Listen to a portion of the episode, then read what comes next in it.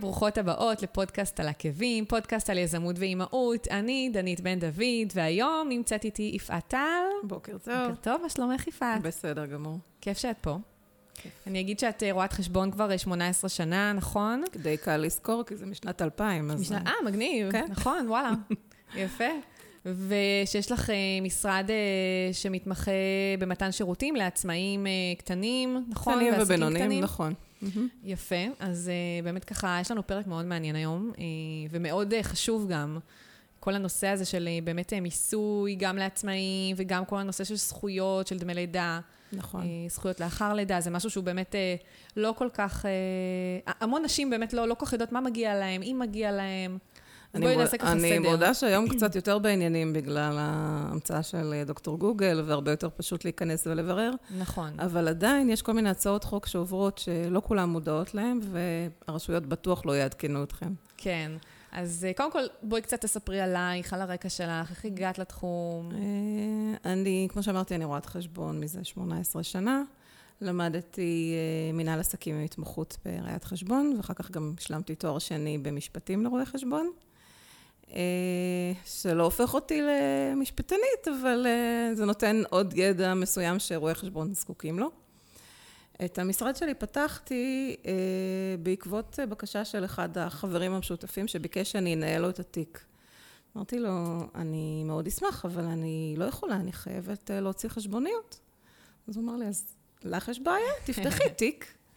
כמובן שברגע שפתחתי תיק, אז כבר לא הסתפקתי בו, וכבר התחלתי להכניס עוד ועוד אה, עסקים קטנים. ותמיד עבדתי במקביל, הייתי גם שכירה וגם עצמאית. עד היום אני עובדת במשרה חלקית כשכירה, אה, ואת כל שאר העבודה אני מנהלת אה, במשרד שיש לי מהבית, אה, שיש בו כמה עשרות רבות של לקוחות, הרבה דוחות שנתיים, הרבה עסקים קטנים שאני עוזרת להם מההקמה, ועד לשלב הניהול השוטף, וכמובן דוחות שנתיים, הצהרות הון, אישורים מיוחדים, יש הרבה עבודה על רואי חשבון, כן. ולמרות שזה לא נראה ככה, זה די מגוון. כן, זהו, תמיד ככה עושה לי את הרושם שכאילו רואי חשבון, ובכלל הנהלת חשבונות וכל מה שקשור, מאוד, כאילו זו עבודה מאוד מאוד סזיפית ו... סזיפי, אני מודה. אני חושבת שאחד הדברים שהבנתי מהר מאוד אחרי שסיימתי את הסטאז', כי אצלנו זה ארבע שנים לימודים, שנת השלמה וסטאז', שזה וואו, עוד שנתיים. Okay. אחרי שגמרתי את הסטאז' הבנתי שבביקורת אני לא נשארת, כי להגיע למשרדים, לעשות להם ביקורת, אז גם כן אתה אדם שאנשים לא ממש אוהבים אותו. דבר שני זה לעשות כל פעם את אותו דבר, וזה לא משנה באיזה חברה, זה לבוא ולבדוק באותה צורה את הספרים. שעמום לא נורמלי, אני הולכת לחשבות, שזה בעיקר מה שאני עושה היום בתור שכירה, וכמובן לכל מה שקשור למיסוי, שזה באמת עניין אותי. זאת אומרת, ליצור כל מיני אפשרויות שיחסכו בכסף, כמובן במסגרת החוק. כן, יפה. ואת גם אימא לשלושה ילדים, נכון? לגמרי, משרה מלאה, פלוס פלוס. ואיך את מצליחה, לפני ככה באמת שאני אגע בעניין ה... באמת בעניין החוקי, וגם ההצעות חוק שמאוד מעניין לשמוע עליהם. נכון. איך את מצליחה? את גם שכירה, באמת, וגם עצמאית. אז א', יש הרבה נשים שבאמת בוחרות לעשות את השילוב הזה, קודם כל, גם להיות שכירה וגם להיות עצמאית, בשביל הביטחון. נכון. איך עושים? זה נשמע לי ככה מאוד מאוד קשה לשלב בין... הדרך ביניים שאני מצאתי זה באמת לעבוד מהבית. זאת אומרת שגם אם אני עובדת, אני נוכחת בבית מבחינת הילדים שלי. זה אומר גם לקבל אותם בצהריים, לתת להם ארוחת צהריים, ואחר כך להמשיך לעבוד. הילדים שלי הם כבר בגילאים טיפה ליותר גדולים. יש לי שתים עשרה, עשר ו-שש. והם כבר רגילים שלאמא יש את הניירת שלה ואת המשרד. עם המחשב, ולא מפריעים, ואם נכנס לקוח, אז הם גם יודעים לא להפריע. יש לי את החדר עבודה שלי בתוך הבית. בשלב מאוחר יותר, אני מניחה שאני אצא החוצה, אבל כרגע לטובת גידול הילדים, אני נשארת בתוך הבית. עוד דבר שנוסף בשנתיים האחרונות זה שהתגרשתי, ולמעשה נוצר צורך להגדיל את המשרה, ובהחלט לעבוד כמה שיותר כדי לפרנס בצורה מכובדת. ובמיוחד כשאני גרה ברעננה, וזו עיר שנחשבת... עיר יקרה. עיר יקרה מאוד. כן, לא, לא פשוט, האמת השילוב הזה. נכון. יפה. אז בואי ניגע ככה באמת בעניין שלשמו התכנסנו.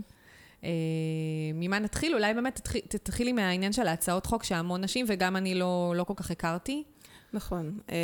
כשאנחנו מדברים על נשים בחופשת לידה, רובכם, אם אתם עצמאיות, החישוב של דמי הלידה נעשה על פי ארבעה חודשים שקדמו ללידה. זאת אומרת שאם ילדתם החל ממרץ, החל מאפריל של אותה שנה, אז השומה תהיה השומה של אותה שנה. זאת אומרת, אתם תקבלו את דמי הלידה, ובסוף השנה כשתגישו את השומה של אותה שנה שילדתם בה, יעשה חישוב מחדש. ואז או שיקחו מכם כספים, או שיתנו לכם כספים, תלוי באותה שנת מס. הצעת, זו לא הייתה הצעת חוק, זה חוק שעבר ב-אלפיים ושש עשרה, ברביעי אלפיים ושש עשרה, דיבר על האופציה לבחור בין השומה שאתם רלוונטית לכם לקבלת דמי הלידה, לבין השומה הקודמת, ארבעה חודשים, זאת אומרת, רבעון שקדם בשומה הקודמת. זאת אומרת, שאם בתקופה שלפני חופשת הלידה עבדת יותר בשנת המס הקודמת, את תוכלי לבקש אותה ולדרוש את הכספים לפי השנה הקודמת. דבר שלא התאפשר עד עכשיו. Mm-hmm. זה התאפשר רק למי שילדה בפברואר ובמרץ, שאז השלושה חודשים שקדמו מכילים את השומה הקודמת, כן. ואז יש אפשרות לבחור בין השתיים. נכון. או לקחת חלק ולעשות ממוצע בין השתיים. אבל עד אלפיים ושש עשרה לא הייתה אפשרות לבחור, ונאלץ להסתפק במה שאפשר היה. אוקיי. Okay. צריך כן לקחת בחשבון שאם ילדת אחרי אפריל, אנחנו מדברים על השומה של אותה שנה שילדת בה, יכול להיות שאת הרווחת בה פחות כי היית בחופשת לידה, כי אה, לא יכולת אחרי הלידה ל- לעבוד. ברור, מאוד הגיוני. ולכן כדאי לבדוק את האפשרות של השומה הקודמת. דבר נוסף, חשוב לדעת שמה שקיבלת הוא לא בהכרח התוצר הסופי של מה שתקבלי, ויכול להיות שזה ישתנה. זאת אומרת, אם צריך להשאיר כסף בצד, ליום שאחרי הגשת השומה, רצוי לעשות, רצוי שתעשי את זה, כדי שלא יהיה מצב שאחר כך את תאלצי לגייס כספים. יצא לך להתעכל, יש לי המון שעות לגבי העניין של החוק שעבר, אבל של מה, איזה סדר גודל? זה יכול להיות סכום שהוא ממש משמעותי, של כן. כמה אלפי שקלים אפילו שבאים ואומרים לך, בואי בהחלט. תחזירי? בוא נגיד שילדת באפריל, הם יודעים על מקדמות שאת משלמת, כן. שזה לפי השומה הקודמת, ו... ואז הם נותנים לך סכום מסוים, ו... והיה וירדת בהכנסות. זה יכול להיות ברמה מאוד משמעותית, כך שתוריד לכם מהלידה ב... בהמון המון כספים, שאחר כך תאלצי להחזיר אותם. וההחזרה היא כמובן עם ריבית והצמדה של ארבעה אחוז. אה, וואו. כן. וואו, זה המון. זאת אומרת שהחוק החדש שיצא ב-אלפיים ושש עשרה, קצת מיטיב עם, ה... עם הנושא הזה, כי את בהחלט יכולה ללכת לפי שומה קודמת. כן, עכשיו אבל ש... גם לזכור שמקדמות כמובן זה לא שומה סופית, תמיד אחרי שמגישים את השומה למס הכנסה, אז בא ביטוח לאומי ובודק את, ה... כן, את מה שהוא נכון, שילם. כן, נכון, ברור. עכשיו, העניין הזה של באמת החוק שעבר, זה משהו שאני צריכה באופן יזום לפנות כן, לביטוח לאומי ולהגיד. בהחלט. ואם אני לא יודעת על זה? הח...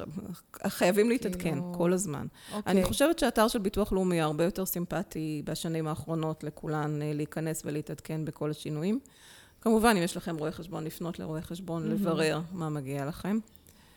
אה, עוד הצעת, יש עוד איזושהי הצעת חוק שעומדת על הפרק, שהיא עדיין עברה קריאה ראשונה למיטב ידיעתי, זה נושא של אה, עבודה במהלך חופשת הלידה. אם עד עכשיו אה, עצמאיות לא יוכלו לעבוד בחופשת הלידה, נכון. וזה אילץ אותם למעשה לסגור את העסק, או לעבוד בדרכים אחרות שאני לא רוצה לציין, הבינו הרשויות שזה לא ייתכן, במיוחד בעסקים שחייבים להמשיך. נכון. ומאפשרים לנשים בחופשת לידה לעבוד ברבע מהווליום שהם עבדו לפני כן, ועדיין לקבל את דמי הלידה. לעקוב, כי זה עדיין לא עבר את, ה... את הקריאות השנייה והשלישית, אבל אוקיי. לוודא שזה באמת עובר. זו ו... הצעת חוק מאוד מאוד חכמה. כן, נכון, האמת שממש. אני שנייה אחזור רק אחורה לפני שניגע בעניין הזה של הצעת חוק. אז בעצם אני אחזור ככה, מי שבאמת רוצה לקחת את השומה של השנה הקודמת, היא צריכה לפנות, אמרנו, באופן יזום לביטוח לאומי ולבקש את זה. אם לא, הם בעצם באופן אוטומטי עושים את החישוב של השנה הנוכחית. נכון. אלא אם כן, ילדת לפני אפריל, לפני ואז, אפריל, ואז כן. אה, הולכים אחורה. אוקיי, אה, ולגבי באמת העניין של ההצעת חוק, mm-hmm. אה, ברח לי חוט המחשבה. תחזרי שנייה להצעת חוק. הצעת חוק מאפשרת לנשים בחופשת לידה להמשיך לעבוד. בדיוק. רבע, רבע בעצם, מה זה אומר רבע? כאילו, איך אני מחשבת, איך אני מקמתת? מבחינת ההכנסות שהיו לפני כן. מבחינת ההכנסות? כן. אוקיי, אז זה לא משהו שתמיד אפשר לתכנן אותו, כאילו, איך... איך עושים את זה? נכון, אבל גם לעצור לגמרי את העבודה, זה היה כמעט בלתי אפשרי לעצמאיות. למשל, עסקים שנותנים שירותים על בסיס מתמשך, לא נכון. יכולים לעצור גם אם הם בחופשת לידה. אז אפשר לדחות תשלומים, אפשר להקדים תשלומים, אבל נורא בעייתי לעצור לגמרי. נכון, מאוד. זה לא שכיר שעוזב את העבודה וממשיך לקבל את דמי הלידה, והוא יושב בבית. זה עצמאי שחייב להמשיך לקבל את הלקוחות ולשמור על העסק שלו. נכון. אז זה אפשר... קצת איזשהו טווח, מרווח נשימה, בוא נגיד לקצץ את האנשים שהם מגיעים באופן רנדומלי ולהמשיך לשמור על הקיימים, או איכשהו לרווח את הנושא של ההכנסות עד לרבע מה, מההכנסות mm-hmm. השוטפות. אוקיי, okay, אז כאילו צריך בעצם כל הזמן להיות ממש במעקב, אולי אפילו עם רואי חשבון, לראות נכון. שאת לא עולה מבחינת ההכנסות יותר מדי, כי אז מה בעצם קורה? למעשה לא תהי זכאית לדמי הלידה. לא, הבנתי. כאילו אם זה עלה, לא זכאית. Mm-hmm. אז אוקיי. Okay. עוד דבר שחשוב נורא לנשים שכירות דווקא, הן שוכחות שברגע שהן חוזרות מחופשת הלידה תשעה חודשים לאחר מכן, אם הן מקבלות בונוס או הבראה שעולים על רבע מהשכר שלהן, הן זכאיות לבקש הגדלה של דמי הלידה.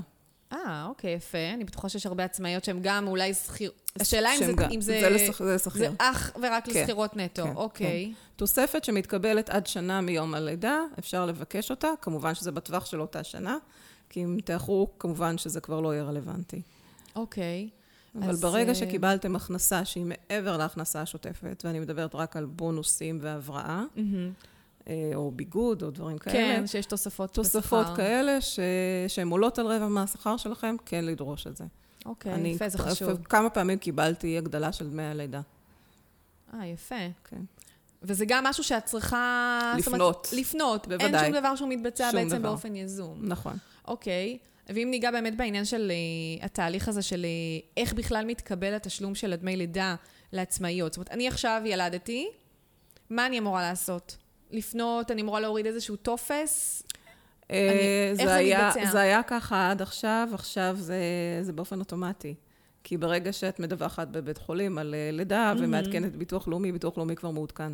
אוקיי, זאת אומרת, אין לי צורך לדאוג לעניין הזה, ילדתי והכל, ואני אקבל תוך כמה זמן מקבלים דמי הלידה? תוך שבועיים, חודש, משהו כזה. אה, אוקיי, יחסית מהר. יחסית מהר, וקבלים את זה בבת אחת, זה לא פרוס לשלושה חודשים. אוקיי. זה יתרונות וחסרונות.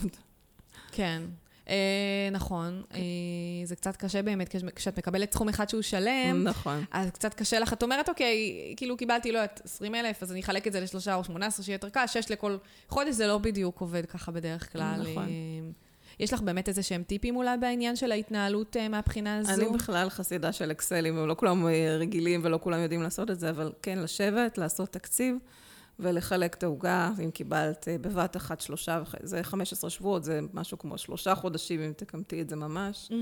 אבל uh, לחלק את זה, פשוט לשים בצד חלק, לשמור, כאילו ממש לקחת לעצמך את הנתח שאת כן. בדרך כלל היית לוקחת אם את לא... בתור אישה במהלך חופשת הלידה כן. יש נטייה לעשות הרבה קניות. נכון, זהו, בשביל זה אני שואלת. אולי לא בראשון, בילד הראשון לחוצים ונשארים הרבה בבית, אבל אחר כך בילד השני והשלישי חופשי. כן, אה? אז בואי, יודעת מה, אז בואי באמת אולי ניתן ככה כמה טיפים, גם להתנהלות באמת נכונה, אולי... לקראת, מבחינת, גם מבחינת העסק וגם מבחינת ההתנהלות הכלכלית, גם לקראת הלידה, ובאמת גם בחופשת לידה, שבאמת תעזור לנשים לא להיכנס לבור הזה. כמובן, אם אתן עצמאיות, אז להמשיך לאסוף את ההוצאות השוטפות. אם אתן עובדות מהבית, אז הוצאות שוטפות של הבית. לשבת ולעשות תקציבים. יש הרבה הוצאות חריגות כשנולד ילד חדש. ממש לשבת, לעשות ברורים, איפה כדאי לקנות. יש היום דברים שאפשר לקנות דרך האינטרנט מחול במחירים הרבה יותר טובים. לא לקפוץ על כל חבילות לידה ש... שמציעים. אני יודעת שכשהולכים ואומרים לכם, את זה אתם צריכות ואת זה אתם צריכות ואת זה אתם צריכות, שני שליש מזה לא הייתי צריכה אחרי.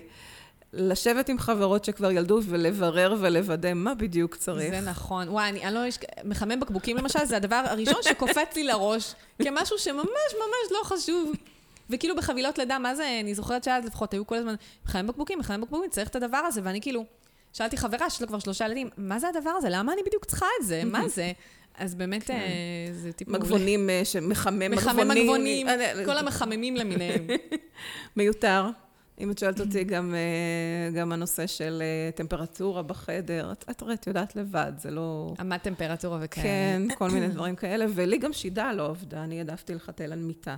אם את בקיסרי וקצת קשה לך ואת מעדיפה לשבת, אז שידה זה ממש לא הפתרון הנכון.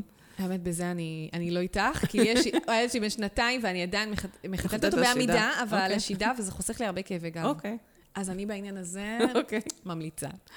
אז כן, לעשות סקרים, לבדוק מה צריך, מה לא צריך, לשבת ולתכנן. גם את נושא הקניות ש... שגדלות כשאת נמצאת בבית. וכן, לעשות כרגיל, באופן שוטף, אקסלים של ניהול הבית, לראות כמה מכניסים, כמה מוציאים. אישית אני מעדיפה לכל עסק שמתנהל לפתוח חשבון בנפרד. בדיוק רציתי לשאול, אוקיי, ניגע אז באמת קצת בנושא. כי אז יש אינדיקציה, כמה כספים נכנסים, כמה הוצאות יוצאות שהן הוצאות עסקיות פרופר.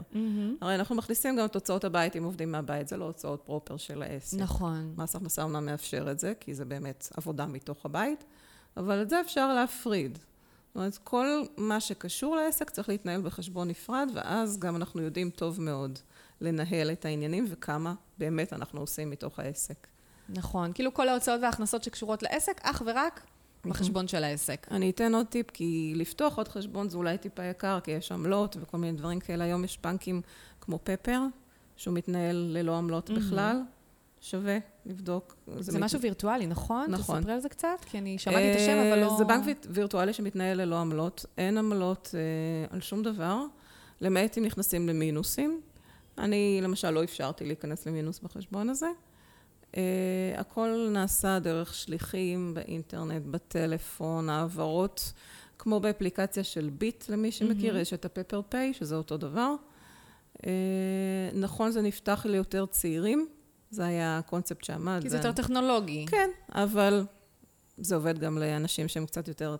אפילו גם לא צריך להיות טכנולוגיים. כן. מה שאני מאוד אוהבת בבנק הזה, שהוא נותן גם טיפים לחיסכון. יש uh, טיפ יומי או שבועי, של כל מיני דברים שמאפשרים לך לחסוך כסף, או להתנהל בצורה חכמה ונכונה. זה נורא יפה. אוקיי. בגלל זה הם קוראים לעצמם שהם לא בנק, למעשה. כן, זהו, זה לא בדיוק בנק. כן. הם שייכים, אני חושבת, לבנק לאומי, הם תחת הכנפיים של בנק לאומי. אה, אוקיי. בסדר, מעולה, זה אחלה טיפ האמת, לא חשבתי מעולם על האופציה הזו. כמה זמן הם קיימים דרך אגב? אני חושבת ששנה, שנה וחצי. אוקיי. כן, אני די מההתחלה שלהם בפנים ו... ואת מרוצה? מתנהל יופי, כן. מעולה. אז איזה ככה עוד טיפים באמת אפשר לתת, אולי ניגע ככה באמת בנושא של עבודה מהבית. כן. את ככה דיברת על זה, אמרת שיש הוצאות שוטפות שניתן באמת להכיר אותן כהוצאות. נכון, אם עובדים בתוך הבית, אז אפשר כמובן לקחת חלק אחד מתוך הבית, אם זה שטח, מתוך הארנונה, או חדר מתוך מספר חדרים, ולהכיר בהוצאה של ארנונה, מים, חשמל, אינטרנט, כל מה שקשור להוצאות שיכולות להיות משויכות לעסק. איך נקבע האחוז למשל? בדרך כלל זה הולך חדר מתוך מספר חדרים. לפי חדר, ארבעה חדרים, עשרים וחמישה אחוז מארנונה? למשל, כן. או אם מדובר ב... למשל, יש לי לקוחה שיש לה מכון פילאטיס, שרוב השטח של הקומה התחתונה שלה הולך למכון. אוקיי. אז זה למעשה קצת יותר מחדר אחד, והיא נכון. מכירה בחלקים יותר גדולים, אבל היא גם משלמת ארנונה עסקית בגלל הסיפור אה. הזה. אז עסקים קטנים, להיזהר לא להיכנס לתוך הקונסטלציה של ארנונה עסקית, כי זה הופך את הסיפור ליותר יקר. מאוד יקר. כן. איך יודעים באמת אם צריך לשלם ארנונה עסקית, אם אני עובדת מהבית? אם זה עסק שמכניס הרבה לקוחות הביתה באופן שוטף, זה הופך להיות ארנונה עסקית. אם זה עסקים קטנים שמתנהלים מול מחשב, או מכניסים לקוח או שניים, אז, אז בהחלט מאפשר להמשיך בקונסטלציה של ארנונה רגילה. לא לשכוח להכניס באופן שוטף לרואה חשבון, ליועץ מס שלכם, את ההוצאות, ולוודא בסוף שנה, גם אם שכחתם, אפשר לעשות השלמה. צריך להיות רצף של ההוצאות של הבית. יש הרבה הוצאות שאנחנו שוכחים להכניס, ביטוחים. אוקיי, ביטוחים. ביטוח בית, הביטוח, אוקיי, זהו, אז ניגע אולי לפניכם בעניין של משכנתא סלש שכירות, יש משהו מזה שאפשר לקזז אותו? לא. לא, בכלל? שכירות בדרך כלל לא מקבלים חשבונית, ואם לא מקבלים חשבונית אי אפשר להזדכות עליה. הצד השני לא מדווח, את לא יכולה לקבל הוצאה. זה ככה עובד החוק. אם את כן מקבלת חשבונית על שכירות, אז את כן, בהחלט יכולה לקבל הוצאה של חלק מהשכירות. לגבי משכנתא, אם זה חלק מהבית, אז כמובן שלא. אז לא, אוקיי. למרות שהמשרד שלי הוא בבית, זאת אומרת, יש לי חדר, עבודה, יש לי מחשבים, כאילו רואים, אם מישהו הגיע לעשות בדיקה, יראו, רואים שמדובר במשרד. נכון, זה עדיין לא מוכר. לא בשום אופן? לא, זה גם לא הוצאה משכנתא, משכנתא זה הלוואה, הלוואה לא מוכרת כהוצאה. אוקיי. זה משהו אחר. כאילו זה הוצאה עבורי, אבל אוקיי. נכון. מה שכן, אם יש משרד כמובן, ולקחתם עליו משכנתא, אז כמובן בהחלט. זהו, דיברנו קצת על ביטוחים, אז כמובן שיש את הביטוחים של העסק, יש ביטוחים של הבית, ביטוחי רכב, המון שוכחים להכניס אותם, זה חבל, זו הוצאה משמעותית מאוד בשנה. בכללי אפשר להכיר ברכב, אם אני יוצאת לפגישות ואני עובדת עם הרכב, אז לגמרי אפשר להכיר, יש פעולה של תיאום בסוף שנה, אם את עובדת עם העסק שהוא גם מהרכב הפרטי שלך, אז בסוף שנה בודקים כמה משוייך לעסק וכמה לפרטי, ואחר כך מתאמים את הכספים האלה. איך עושים את זה? זה רואה חשבון בדרך כלל עושה. זה פונקציה של קילומטראז', של סוג הרכב, של השווי שלו, קצת יותר מסובך. ברמת העיקרון, בדרך כלל, מדובר על ארבעים וחמישה אחוז הוצאות מוכרות, מתוך הוצאות הרכב. שזה הביטוחים, זה... זה כל מה שקשור לרכב. גם תיקונים, הכל. תיקונים, זה כבישים, כביש שש, כביש מנהרות הכרמל, אה, נכון, כביש שש ופנגו, נכון, פנגו, שאנשים שוכחים להוציא, כי לא מקבלים את זה באופן שוטף, אז כן, להיכנס לפנגו ולהוציא את הרשימה.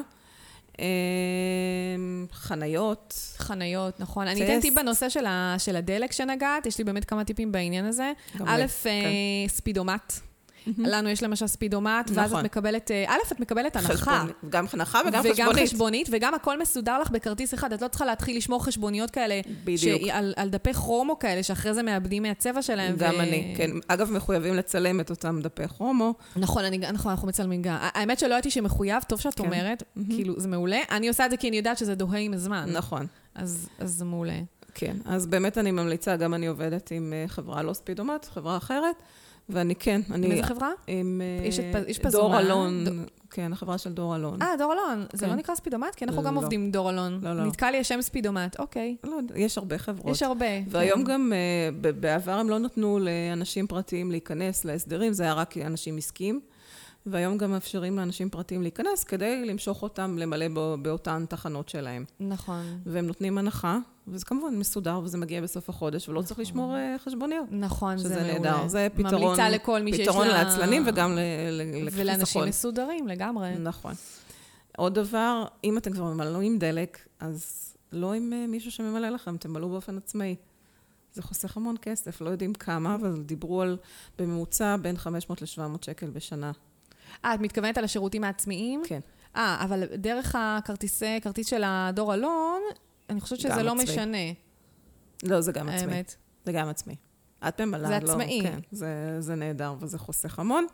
אז כמובן, לא לשכוח את כל הוצאות הדלק. בואי נדבר רגע על העניין של ביגוד לעצמאיות, שיש הרבה נשים שהם, היום יש את כל המפגשי נטוורקינג והמון פגישות והרצאות וסדנאות וזה, ואת צריכה המון המון... את צריכה המון המון בגדים, מה לעשות? נכון. רציתי לדעת אם באמת זה משהו שמוכר. לא, לצערי לא. מס הכנסה מאפשר ביגוד מקצועי אך ורק לעורכי דין, שלמשל צריכים להופיע בבתי משפט, אז הגלימות המקצועיות וחולצות לבנות. אוקיי. יתר המקצועות זה רק אם זה ממותג, למשל על העסק שלהם, ויש למשל סימן או תיוג על הבגד, שזה בגד שיכול לשמש אותם אך ורק לצורך העסק. כמו למשל, בוא נגיד, מכון קוסמטיקה שיש לי חלוק לבן עם סמל. חלוק עם הסמל, כן. או למשל טבחים שצריכים את הנעליים הנוחות יותר, או כובעים, או דברים כאלה, ביגוד מקצועי למלצרים, אבל כל אחת אחרת שקונה ביגוד לעצמה, גם אם זה לצרכי העבודה, זו הוצאה שהיא לא מוכרת. אני יודעת שהרבה מכניסים אותם. קחו בחשבון שבבדיקה של השומות זה לא יעבור. אוקיי, זה מעניין מאוד, מאוד מפתיע אותי גם לדעת את זה, כי שוב, כאילו, בוא נגיד, עכשיו אני הולכת, עליי נניח, אני מצלם את הפודקאסט, אני צריכה המון המון תחלופה של ביגוד. נניח חולצות. אין שום אחוז מסוים שאני יכולה להכיר לא. בו. לא. וואו, זה מאוד מפתיע ומאוד חשוב גם הדגש הזה באמת, שאחר כך לא יהיו מצבים שיבואו ויקחו ממך את הכסף הזה. נכון. ואם אנחנו כבר מזכירים את זה, אז גם נזכיר את הנושא של כיבוד. נכון. שגם מי שעובדת מהבית, הכיבוד לא מוכר לה. אך ורק אם אתם עובדות בעסק בחוץ, אז שמונים אחוז מהכיבוד מוכר. וכמובן, מדובר על קפה, תה, עוגיות. דברים בסיסיים, לא, לא עכשיו לזה. כאילו כן. חפלה למלא מקרר. לא חגיגות, כן. דברים בסיסיים במיוחד. אלא אם כן, את, העסק שלכם עוסק בבישול, ואז ההוצאה מוכרת. כן, זה משהו אחר. כן. אבל לא משנה מה אני עושה, כל עוד שאני עוסקת בבית. גם אני מקבלת לקוחות בבית? לא, לחלוטין לא. זה... גם אני משלמת, דיברת על הנושא של הארנונה, הארנונה העסקית. גם אני משלמת ארנונה העסקית על, על, על, בוא נגיד, שטח כלשהו בבית. הארנונה העסקית הזה כבר כן מאפשר. מאפשר. כן, כן, כן. זה אומר שזה, כן, שזה שטח גדול יותר שמשמש אותך, שזה באמת אנשים שנכנסים בתחלופה מאוד גבוהה אלייך הביתה. אוקיי. דבר נוסף שיש נטייה לאנשים לשכוח, זה את כל הנושא של ביטוחי חיים, פנסיות, קרנות השתלמות. זה דבר שחוסך להם בשנתי. כמובן שאם יש לכם עודפי כסף, שימו אותם לחיסכון עבורכם ותחסכו גם במס, כי זה נותן לכם אפשרות לחסוך במס. יש זיכויים וניקויים בהגדרה המקצועית, אבל זה, ברמת העיקרון זה פשוט מפחית לכם את המיסוי, ומאפשר לכם לשמור את הכספים בקופות חיסכון. קרן השתלמות זה דבר מאוד מאוד מומלץ. בואי באמת הפרתי על זה, כי זה גם משהו שהרבה באמת זה שישה אחוז מתוך הרווח הנקי של כל עצמאי. אפשר להפקיד, ואפשר להפקיד עד עשרה אחוז שהם גם כן מוכרים כהוצאה. למי שיש כספים אני ממליצה להפריש באופן שוטף, ואפשר אחר כך לעשות השלמה חד פעמית בסוף שנה. מה זאת אומרת, כדי להגיע למינימום שצריך? כדי להגיע, לא צריך, לקרן השתלמות זה, זה אופציונלי. לא מחויבים. אה, השלמה את מתכוונת כדי למצות את כדי ה... למצות את הפוטנציאל, את הפוטנציאל מבחינת של החיסכון במיסוי. חיסכון, בדיוק. וגם מה שיהיה לכם פטור בעתיד, במיסים. ממיסוי, נכון. כן. אחרי שש שנים ניתן לפדות את הכספים נכון. ללא שום מס. אפשר גם לאחד קופות, אם פתחתם קופה בשנה מוקדמת יותר, אתם יכולים להמשיך אותה בשנה מאוחרת יותר, ואז לפתוח בהתאם לראשונה. דבר שהחוק מחייב החל משנת אלפיים שבע עשרה, בשנת אלפיים שבע עשרה עוד לא הוטלו סנקציות, הם דיברו על כנסות אבל החליטו בסוף לא להטיל אותן. אוקיי. ב-אלפיים שמונה עשרה אני מניחה שזה כבר יתחיל. כל עצמאי מחויב להפריש לפנסיה, כמובן שהוא סכומים מסוימים, זאת אומרת לא כל עצמאים סכומים קטנים יכול להפריש. אלא מי כן צריך? אני לא יודעת מאיזה סכום יש טבלאות שבודקות את זה ממש, ובודקות מה המינימום ההכרחי, ומה כדאי לכם גם להפריש, זאת אומרת, מעבר למינימום ההכרחי. אוקיי. אז את המינימום ההכרחי תפרישו, כדי לא להיבנה מכנסות ממס הכנסה, כדי uh, לחסוך מיסים, כי זה נותן uh, זיכויים. רגע, את מדברת כרגע על בעצם על... על הפרשה לפנסיה. לפנסיה. נכון. אוקיי. Uh, מס הכנסה אומר, מאחר ואנחנו חוששים שהפנסיות לא ירזיקו uh, לאורך שנים, וכמובן הנושא של תוחלת החיים שעולה, הם החליטו שהם מחייבים גם עצמאים להפריש. אם עד עכשיו זה היה רק לשכירים, עכשיו גם העצמאים מחויבים להפריש.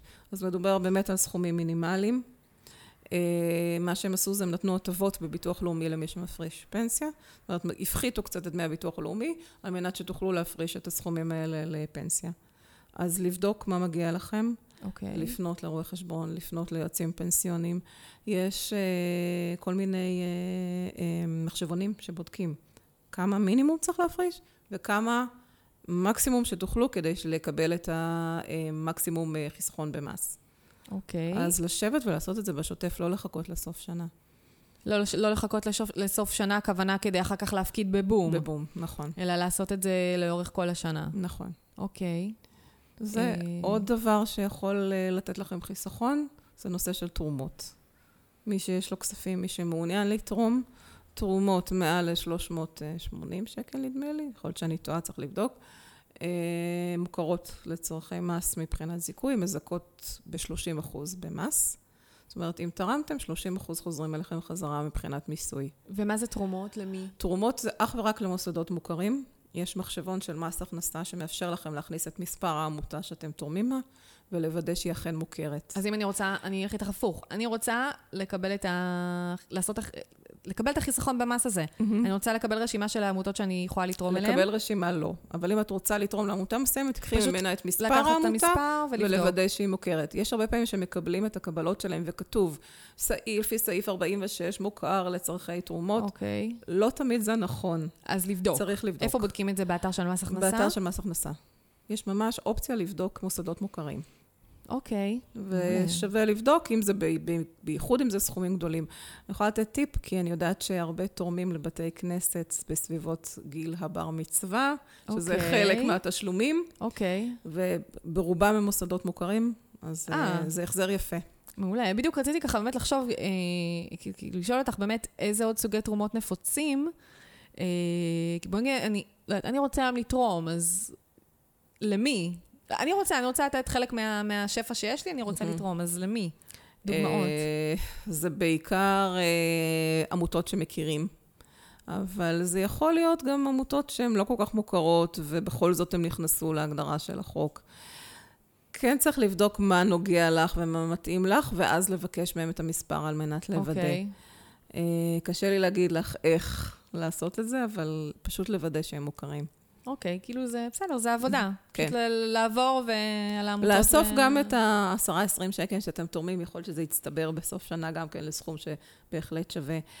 המלצה שלי גם, יש בן זוג בדרך כלל שמרוויח קצת יותר, וגם אם הוא שכיר, לקחת את הקבלות על שמו. את הקבלות של התרומות? של התרומות על שמו, כן. כי היה ונניח את עצמאית ואת מרוויחה סכומים שלא מגיעים לסף מס, התרומות לא יעזרו לך, כי החיסכון הוא חיסכון במס. נכון, לא, אז לא, אם כן. את לא מגיעה לתקרה. אז אם את לא מגיעה, אז חבל שתקחי את התרומות השמך. גם אם את נשואה לשכיר, שהמשכורות שלו הן גבוהות ומשלם מיסוי גבוה, התרומות הן מוכרות כזיכוי ממס הכנסה גם לשכירים. גם לשכירים. זהו, בדיוק מה שרציתי לדעת שהבנתי אותך. נכון. אוקיי. זה למעשה, יש כל מיני דברים שמוכרים גם לשכיר, ואחד מהם זה באמת נושא התרומות. זאת אומרת, כל, כל, כל תרומה שאני נותנת לבקש קבלה, שהיא ממש מוכרת לקבלה, שאני אוכל להשתמש בה כדי לקבל את החיסכון. נכון, ועל שם מי שמגיע למיסוי גבוה יותר. כן. אוקיי, זה מעניין, זה לא חשבתי. אוקיי, מה עוד?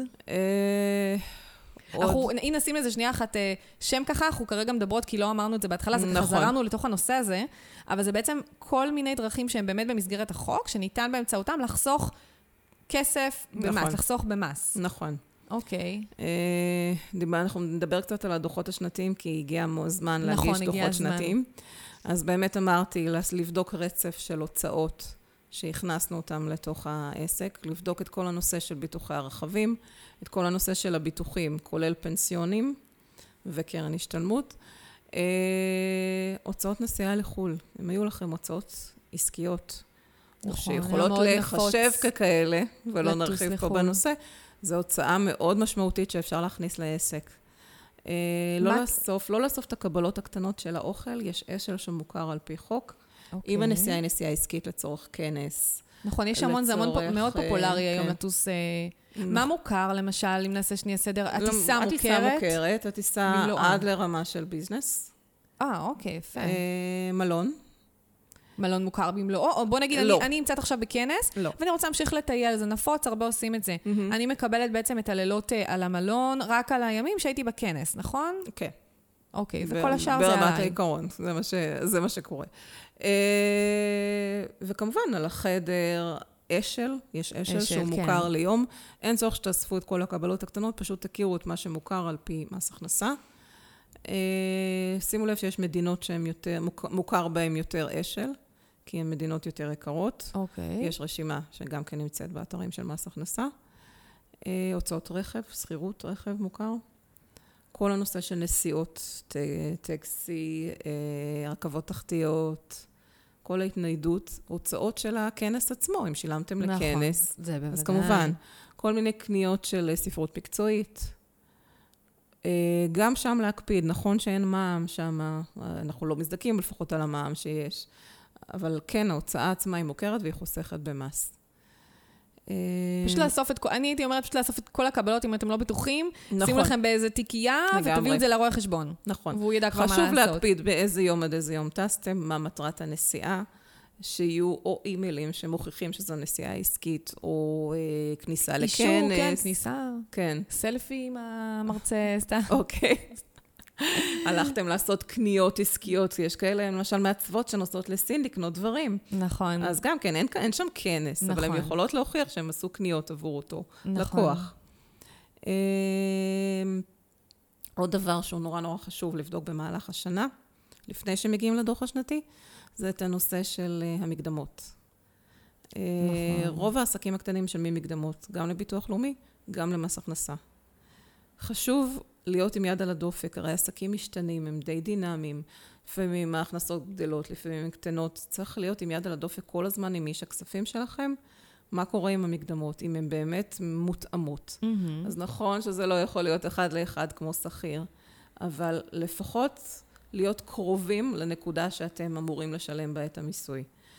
ועדיפות, אפילו לשלם טיפה יותר במהלך העסק השוטף, mm-hmm. כי הרבה יותר קל לאנשים להוציא באופן שוטף, לדעת שזה מה שהם משלמים נכון. באופן שוטף, ולא בבום. מאשר להגיע בסוף שנה ולחטוף בבום, גם uh, מס הכנסה, והרבה פעמים נזכרים לטפל במס הכנסה ושוכחים את ביטוח לאומי, וזה מגיע. ביטוח לאומי לא שוכח אותנו. לגמרי לא. לא שוכח אותנו. להיות כל הזמן עם יד על הדופק, תשתדלו לא להוריד מקדמות, אלא אם כן זה קריטי, ובאמת יש ירידה בהכנסות, וזה לא מאפשר לכם לחיות, אבל אם אתם משלמים באופן שוטף, אתם תקבלו את הכסף בסוף שנה. אם שילמתם יותר, תקבלו אותו עם ריבית והצמדה של ארבעה אחוז, וזה יותר מכל ריבית, בכל פיקדון, חיסכון אחר שאתם יכולים להחזיק היום. זאת אומרת שזה אפילו שווה.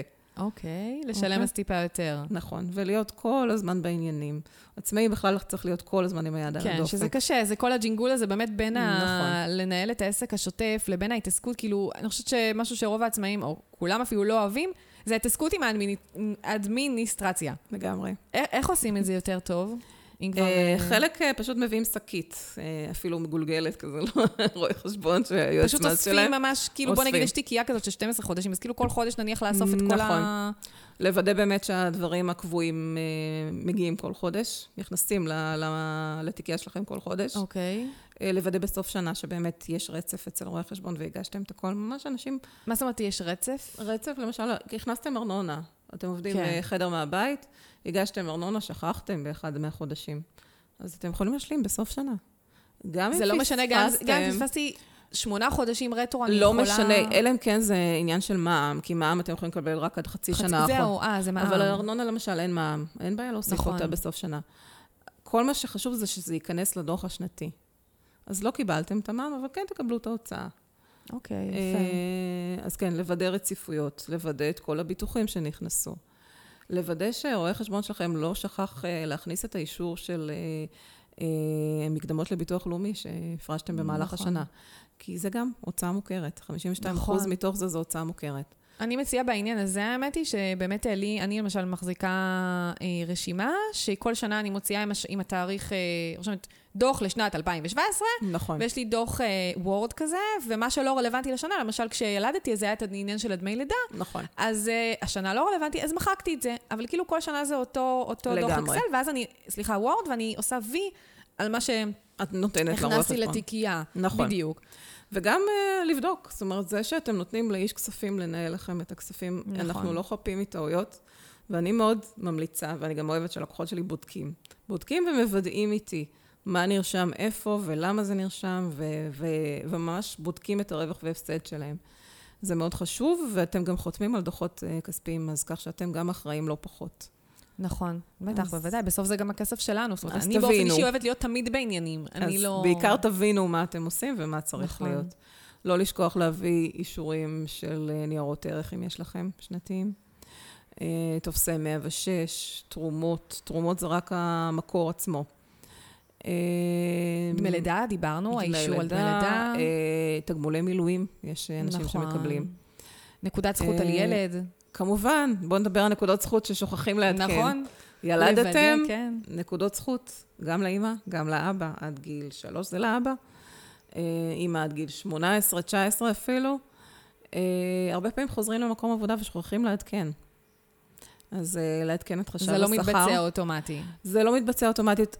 חשבי שכר מאוד מסודרים, זוכרים כמובן לבוא ולעדכן את זה, לא, לא תמיד. לא נסמוך, כן. בארגונים מאוד גדולים ומועצות מקומיות, למשל, זה... אני מכירה אפילו כאלה שכל שנה הייתה נמחקת להם נקודת זכות בגין הילד. מה? משהו הזוי. כן, אז אוקיי. כן, לבדוק. כל הזמן לבדוק גם את התלוש שכר שלכם, לראות שאתם מקבלים את כל הנקודות זיכוי שמגיעות לכם. על ילדים קטנים מגיעים הרבה נקודות זיכוי, גם לאמא, גם לאבא, זה חשוב שייכנס. התגרשתם, צריך גם לעדכן. אה, גם מגיעות כן, נקודות? כי אם אתם משלמים מזונות מצד ה... מהצד של הגבר, אז גם אתם זכאים לנקודת זיכוי. אוקיי. ואם אתם אה, לא במשמורת משותפת, אז יש אחד שהוא ה... למעשה המשמורן, אז הוא מקבל את נקודת הזיכוי. אז כן, חשוב גם את זה לעדכן. כל שינוי אה, משפחתי צריך לבוא ולבדוק. יש כאלה שיש להם ילדים שהם בכיתות קטנות, או אה, לא עלינו עם מחלות קשות, זה גם מאפשר נקודות זיכוי. כל שינוי פרסונלי, לבדוק מה, מה הוא מאפשר לכם לקבל. אוקיי. Okay. אה, הדבר שאנשים גם שוכחים, מס הכנסה נורא רוצה לעודד אנשים אה, לצאת לעבודה, לצאת למעגל עבודה. בעיקר אם זה חד-הוריות, בעיקר אם זה אימהות. והוא התחיל לפני כמה שנים בתוכנית שנקראת מענק עבודה. בהתחלה זה היה על סכומים מאוד קטנים, ואחר כך זה, זה הלך וגדל. זאת אומרת, גם אם את מרוויחה בסביבות עשרת אלפים עד אחת עשרה אלף שקל, את זכאית למענק עבודה, אם את חד-הורית. יש ממש קריטריונים שמדברים על הורה לפחות לילד, על סכום מסוים של הכנסות, ואם הסכום עומד בהגדרות שלהם, אתה זכאי למענק חד פעמי מהמדינה. של החזר מיסים, למעשה, okay. זה נקרא מס שלילי. איך, אה, שמעתי את המושג, אבל אני באמת לא כך מכירה. זה מענק עבודה, מס שלילי, יש לזה הרבה שמות. מה זה אומר? זה אומר שאם הייתי הרבה זמן מחוץ למעגל העבודה? אה, לא, זה אפילו אומר שאם את נכנס להגדרות מבחינת אה, היותך אה, אם או חד-הורית, עד שמרוויחה מסכום עד סכום, כמובן שמדובר על הכנסה כוללת לבית ולא... לבית, אוקיי. כן. Okay. אז כך שאם שני בני הזוג מרוויחים והסכומים גבוהים, אז כמובן שהם לא יהיו זכאים, אבל אם, בדרך כלל זה מתאים לחדי הורים. אוקיי. Okay. או אם שני בני הזוג מרוויחים יחסית מעט. לבדוק, יש מחשבונים של מס הכנסה. אם אתם זכאים, הפרוצדורה היא מאוד פשוטה. לגשת לדואר עם תעודת זהות, עם העתק של צ'ק, ולמלא טופס. זה כל הסיפור. Okay. אתם יכולים אפילו סתם ללכת למלא, ואז מקסימום יגידו לכם שלא. כן, נכון, זה גם נכון. אבל אפשר בהחלט לבדוק. יש מחשבונים להכניס את השכר שלכם ולבדוק. אז איך זה נקרא? אם אני רוצה לחפש את זה? מענק עבודה. מענק עבודה, לחפש, כן. ובאתר לעשות את הבדיקה. נכון. אוקיי. Okay. זה אפשר להמון המון חדי הורים לקבל כספים. כן, וואי, זה מעולה. Mm-hmm. כאילו, באיזה שלבים בחיים, או באיזה סיטואציות בחיים בכלל, אה, להגיע, זאת אומרת, אני אגיע למצב כזה שאני אלך לבדוק, זאת אומרת, זה באיזשהו שינוי סטטוס או... שינוי סטטוס... או כל אחד יכול... כמובן, כשהשכר הוא יחסית לא כל כך גבוה למשפחה. מדובר על משפחה, לא על... אז שווה כאילו לבדוק. את יודעת מה הסכומים דרך אגב? מה הגבול העליון, בוא נגיד? זה תלוי בבן אדם גם, מה הנקודות זיכוי שלו ומה... זאת אומרת, אם את חד הורית, אז אחת עשרה אלף ויש מענקים שונים לפי סכומי שכר שונים. צריך לבדוק, וזה גם נותן את כמה מענק מגיע לכם בעצם לשכר שלכם. אוקיי, יפה. אבל צריך לבדוק. כן, פשוט לבדוק. כל מה שמגיע לך מהמדינה, צריך לבדוק. כן, צריך לבדוק. באותו הקשר, אני מדברת גם על נושא של שכירים. אם אנחנו לא עצמאים ואנחנו לא מגישים דוחות ואנחנו לא מחויבים להגיש דוחות, יש הרבה פעמים אה, החזרים שמגיעים מהמדינה, שלא מקבלים אותם באופן אוטומטי, כי אנחנו לא מגישים דוחות. כן. מדובר על שש שנים אחורה, ללכת ולבדוק. אם היו שינויים בשכר, שכר עלה, עזבתם מקום עבודה, לא עבדתם תקופה מסוימת, הייתם בחופשת לידה תקופה מסוימת, המשכתם לחל"ת, זה כל מיני נקודות בחיים של שינוי במקום העבודה שרצוי לבדוק אותם, כי יכול להיות שמגיע לכם החזר. יכול להיות גם מצב הפוך, יש הרבה פעמים שמצבים הפוכים. זה לא נעים, זה לא כיף. אז אני בהחלט ממליצה לבדוק לפני שאתם מגישים באופן אוטומטי, ולוודא שמגיע לכם. עם רואה חשבון, בדרך כלל הוא בודק גם שש שנים, כדי לראות את התמונה כולה, זאת אומרת גם אם חלק מהשנים זה החזר וחלק תשלום, וסביר שיבקשו מכם את כל השש שנים, אז רצוי לדעת אם סך הכל ההחזר עולה על סך הכל התשלומים שאתם צריכים לשלם. כן. כן, לבדוק את זה. יש גם הוצאות, הזכרנו הוצאות שמוכרות לסחירים, דיברנו על תרומות. הוצאות משפטיות, אם היה ותבעתם את המעסיק שלכם ושילמתם לעורך דין, בתחום של, של ה, שאתם מועסקים בו, mm-hmm. אז הוצאה מוכרת. אפשר לקזז את זה מהשכר. אה, רואה חשבון. עשיתם מחזר מס. בוודאי. אה, קיבלתם לשלם לרואה חשבון, זה גם הוצאה מוכרת. בוודאי. אה, קורסים מקצועיים שלא שולמו על ידי המעסיק. אתם שילמתם, מדובר על קורסים מקצועיים. את מדברת כרגע על שכירים. על שכירים. אוקיי. קורסים מקצועיים ששילמתם למעסיק, שלא שולמו על ידי מעסיק, והם רלוונטיים לעבודה השוטפת. זאת אומרת, לא משהו שלמדתם מחדש, או מקצוע חדש שלמדתם, אלא השלמה של, והתחדשות של העסק שלכם. זו הוצאה מוכרת. זאת אומרת, אני יכולה בתור שכירה, אם הלכתי לעשות ביוזמתי איזשהו קורס שמעשיר אותי נכון. גם בעבודה, ותורם לעבודה שלי, אני יכולה ולא ללכת... ולא שולם על ידי המעסיק. כן. ו- ושולם על ידי, כן. כן. אני יכולה ללכת ובעצם... לבקש, לבקש... זיכוי עליו, כן. אה, לא ידעתי. בדוח זה... שנתי, כן. זה טוב, mm-hmm. זאת אומרת, זה מעולה. נכון. כי יש הרבה אנשים שאוהבים, לה, שוב, להעשיר את עצמם וללמוד וללמוד, וגם שוב, נניח... תכף ניגע בזה, אה, העניין של תאומס, אבל נשים שהן נניח גם שכירות וגם עצמאיות, זה יכול להיות אולי גם... אה... הן בכל מקרה מגישות דוחות, כי עצמאית, עצמאית חייבת להגיש דוח. אה, נכון, אוקיי. נכון. אז בעניין הזה נכון. גם אם אה, בן זוג אה, שנשוי אה, מגיש דוחות, אז גם אותו שכיר מגיש דוחות. אני מדברת אך ורק על שני זוגות נשואים שהם שכירים, או אוקיי. כמובן אנשים שהם רק שכירים והם לא נשואים. אה... העניין של התאומס, כי יש באמת, כמו שאמרתי, הרבה נשים לא שהם... זה לא תאום, זה החזר מס. לא, מה שאני רוצה לשאול, זה כן. באמת נשים שהן גם שכירות וגם עצמאיות, אז כן. צריכים לעשות משהו שנקרא תאום מס, נכון? אה, לא? אה, כשאתה ממלא את מאה ואחת, שזה הדוח של השכיר למס, למעשה, שנותן את האינפורמציה השוטפת לגביך כדי לוודא את הנקודות זיכוי שלך, וממלאים את זה אחת לשנה, אוקיי. בכל מקום מסודר, הם שואלים אם יש לך עוד מקור הכנסה נוסף. Mm-hmm. היו דיונים על זה גם בקרב רואי חשבון, כי גם אם אתה עצמאי זה מקור הכנסה נוסף. נכון. אבל מאחר ואתה מגיש דוחות למס הכנסה, אין צורך למלא את הסעיף הזה כשאתה עצמאי. מדובר בעיקר בשכירים שעובדים בשניים, שניים, שלושה מקומות עבודה. ואז צריך למלא את הסעיף הזה, לגשת למס הכנסה ולעשות תיאום מס. כשהתיאום מס למעשה מגדיר לכל אחד מהמעסיקים שלך כמה מס לקחת לך. וגם, אז... התאום מס הוא לא מוחלט. זאת אומרת, אם עשית את התאום מס, שווה לבדוק בסוף שנה, אם לא לקחו לך יותר מס. כן. לקחת את כל ה-מאה ושש ולבדוק. אוקיי, אז אם אני עצמאית ושכירה גם וגם... אז לא צריך למלא את הסעיף הזה. לא צריך, ו... כי את, זה... את בכל מקרה עושה את התאום מס שלך דרך הרוב. בגלל שאני בכל מקרה עושה בדיוק דרך הרוב חשבון, אז בעצם הוא דואג להכל. נכון. הבנתי, אוקיי. הגענו למסקנה בתוך הפורומים שלנו, שאין צורך למלא את הסעיף הזה כשאתה עצמאי. אוקיי, מעולה. אחלה, אני אגיד אותי באמת בהקשר של לעשות מעקב, כי זה הדבר הכי, הכי חשוב לאורך השנה, ולא להתעקע בזה באמת בסוף השנה. משהו שאני עושה לפחות, זה מחזיקה באמת את ה... דיברת על האקסלים. נכון. יש ב... לי באופן אישי, הכי עוזר לי שיש לי דוח לפי חודשים. נכון. ואז קודם כל שמה יש כל חודש את ההוצאות הקבועות. זה, זה, זה טבלה שהיא תמיד יש את ההוצאות הקבועות, ועליה אני מוסיפה גם את ההוצאות ה... חד פעמיות אני קוראת להם. בלטעמים. את הבלטעמים האלה, כן. אז, או בלטעמים, או הוצאות שהן שוטפות של העסק, אבל זה משהו שהוא חד פעמי. נכון. ואז באמת אני יודעת שמה שקבוע, הוא אף פעם לא נעלם לי מהעין, כי הוא תמיד נמצא בדוח בכל חודש. וגם, עוד משהו טוב, זה לקבל את החשבוניות למייל. הרבה שירותים מאפשרים לקבל חשבוניות למייל, ואז זה בכלל מעולה. נכון. לא צריכה להתחיל לדוף ולחפש. יש כאלה שפשוט עושים לי forward, המיילים שמקבלים, ואז כן.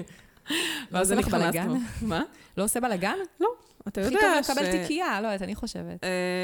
אני יודעת שפעם בחודש אני פשוט עוברת. אני לא פותחת את המיילים האלה, אני משאירה אותם ברגע שאני מדווחת לאותו לקוח, אז אני פותחת את כל המיילים שלו. אה, אוקיי. ובודקת אם יש שם חשבוניות. אוקיי. כן, העולם הופך להיות דיגיטלי, וזה גם חיסכון בנייר ובהמון משאבים. זה הרבה יותר נוח. אני גם ממליצה על כל מיני תוכנות כאלה לעצמאים של חשבוניות דיגיטליות. הרבה יותר נוח. הרבה נכון, יותר אני מקווה מאשר הפנקסים הידניים. נכון. נכון, אני חושבת שהרבה עברו באמת, ל... mm-hmm. הרבה עסקים עברו לחשבוניות כאלה. אני אוסיף על מה שדיברת על האקסלים, לי יש גם תקציב. זאת אומרת, יש תקציב שנתי שמחולק לפי חודשים. אני יודעת כמה כל חודש אמור לצאת וכמה יורד בפועל. זה גם עוד נקודה שיכולה לעשות קצת השוואה בראש ולראות איפה חרגת. כמובן שיש ניוד בין הסעיפים, כי אם חסכת באחד, אתה יכול להשקיע ביותר באחר, אבל... וגם לשים סעיף של בלטמים באמת, וגם של חיסכון. זאת אומרת שיהיו את הסעיפים האלה. את דיברת על הוצאות חד פעמיות של העסק, אז הן מוגדרות לי. גם אם יש ביטוח של העסק, או תשלום דמי חבר של כל מיני ארגונים, זה מחולק לי לפי חודשים. נכון שזה משולם בפעם אחת, אבל mm-hmm. כל חודש הסעיף הזה פתוח לי בתקציב שאני יודעת שאני אמורה לשלם אותו. 아, אוקיי. ואז כשזה מגיע לתאריך, התקציב שלי הוא מלא, ובאמת יש את התשלום. אז כן, לשבת ולעשות הערכה בתחילת שנה, כמה עומד לרדת, גם ההוצאות החד פעמיות, גם יש כוונה להשקיע ברכוש כלשהו. נכון. לשבת ולארגן את זה מראש, כדי שלא יהיו הפתעות. תמיד יש הפתעות. ברור. כן. היום גם כולם עובדים, חשב, הרבה ציוד יכול פתאום להתקלקל. נכון.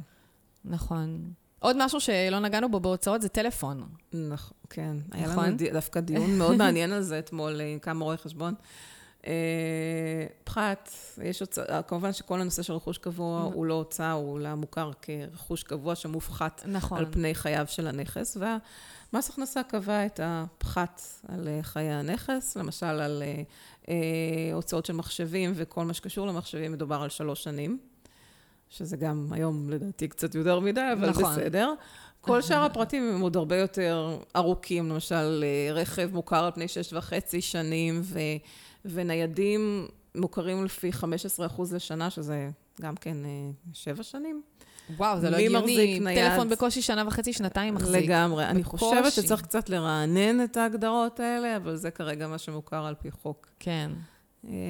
חלק מהרואי חשבון טוענים שטלפון הוא כבר לא רכוש קבוע, אלא הוצאה שוטפת, מאחר ורוב העסקים קונים אחת לשנה לפחות. נכון.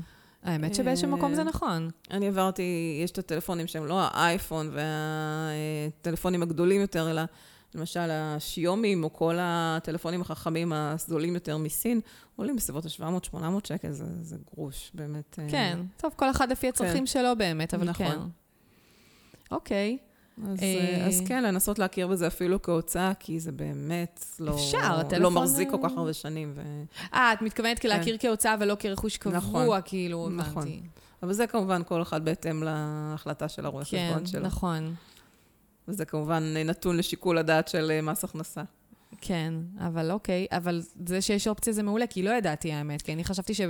אני לא בטוחה שהאופציה קיימת, ברמת העיקרון זה אמור ללכת לרכוש קבוע, אבל מאחר ומדובר בסכומים מאוד מאוד נמוכים, זה כבר לא כל כך רלוונטי להפחית את זה כל כך הרבה זמן. האמת נכון, אם זה באמת שבע מאות אלף שקל, זה באמת מגוחך לעשות על זה פחת. נכון. וגם אם כן, אז להכניס את זה אולי בנושא של המחשוב, כי זה ממש פר אקסלנס כבר מחשב. לכל דבר, מחשב כף יד, הייתי קוראת לזה. נכון, לגמרי. טוב, מעולה, זה... בואי ככה באמת, נגענו, האמת נגענו בהמון נושאים. אני מקווה שעשינו קצת סדר, כי יש, יש באמת המון המון דברים שהרבה עצמאים לא יודעים. נכון. יש לך ככה, אז כמה באמת דגשים או נושא ספציפי חשוב, שחשוב לך לה, להעלות אותו, אולי יותר בהקשר של עצמאיות, עם ה... משהו שלא נגענו, אימהות, אה... מי שצריכה לבדוק לגבי זכויות שמגיעות לה, יש כל מיני אתרים של נשים, ששם נותנים את כל הדגשים על מה אפשר לקבל, או לגבי שמירת הריון, או לגבי אפילו דמי לידה, אם הם אה, חושבו למשל לסחירה בתקופה שהיא הפסיקה לעבוד קצת לבני הזמן, או הפחיתה מכמויות העבודה שלה, והחישוב נעשה לפי שלושה חודשים קודם, יש אפשרות לבוא ולבקש השלמות מביטוח לאומי, אחר כך על סמך מסמכים רפואיים. אז כן שווה לעקוב ולהיכנס לפורומים כאלה, שם הן הכי מעודכנות. אוקיי. כן, להיות בעניינים כל הזמן, עם חברות, עם... היום המידע נגיש יותר לכולם, הרבה יותר קל לברר. לא לוותר על כל מה שמגיע לך. כן. אני יודעת שנשים שיולדות, משתנה אצלהם כל הקונספט של מה שקרה לפני ומה שקרה אחרי. רבות עוזבות את מקום העבודה שהיה לפני כן. רבות מחליטות להקים עסקים חדשים. נכון. אז קודם כל לשבת, לעשות סקרי שוק. לבדוק אם יש צורך בעסקים שאתם פותחות, לא לפתוח סתם עסקים. לגשת לאיש מקצוע שיעשה לכם את הפתיחה המסודרת של התיק, וכמובן ניהול נכון.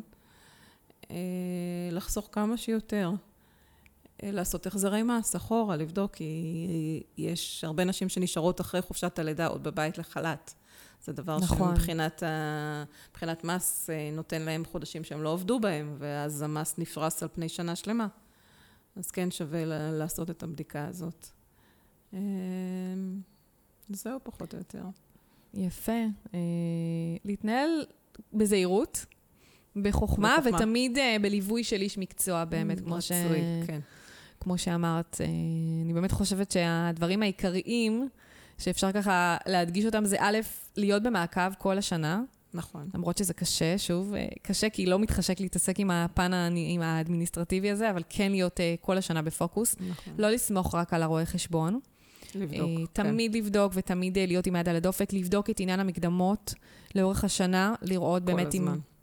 נכון, וגם אפילו קצת לשלם יותר, כדי אחר כך באמת לקבל, ולא לשלם ככה בבום. נכון.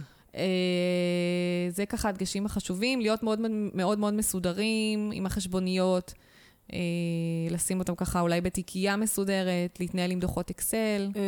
לפתוח את כל המכתבים ממס הכנסה מביטוח לאומי. נכון. נשמע טריוויאלי, אבל האמת שזה מאוד מפחיד שאת מקבלת מכתב. אני יודעת.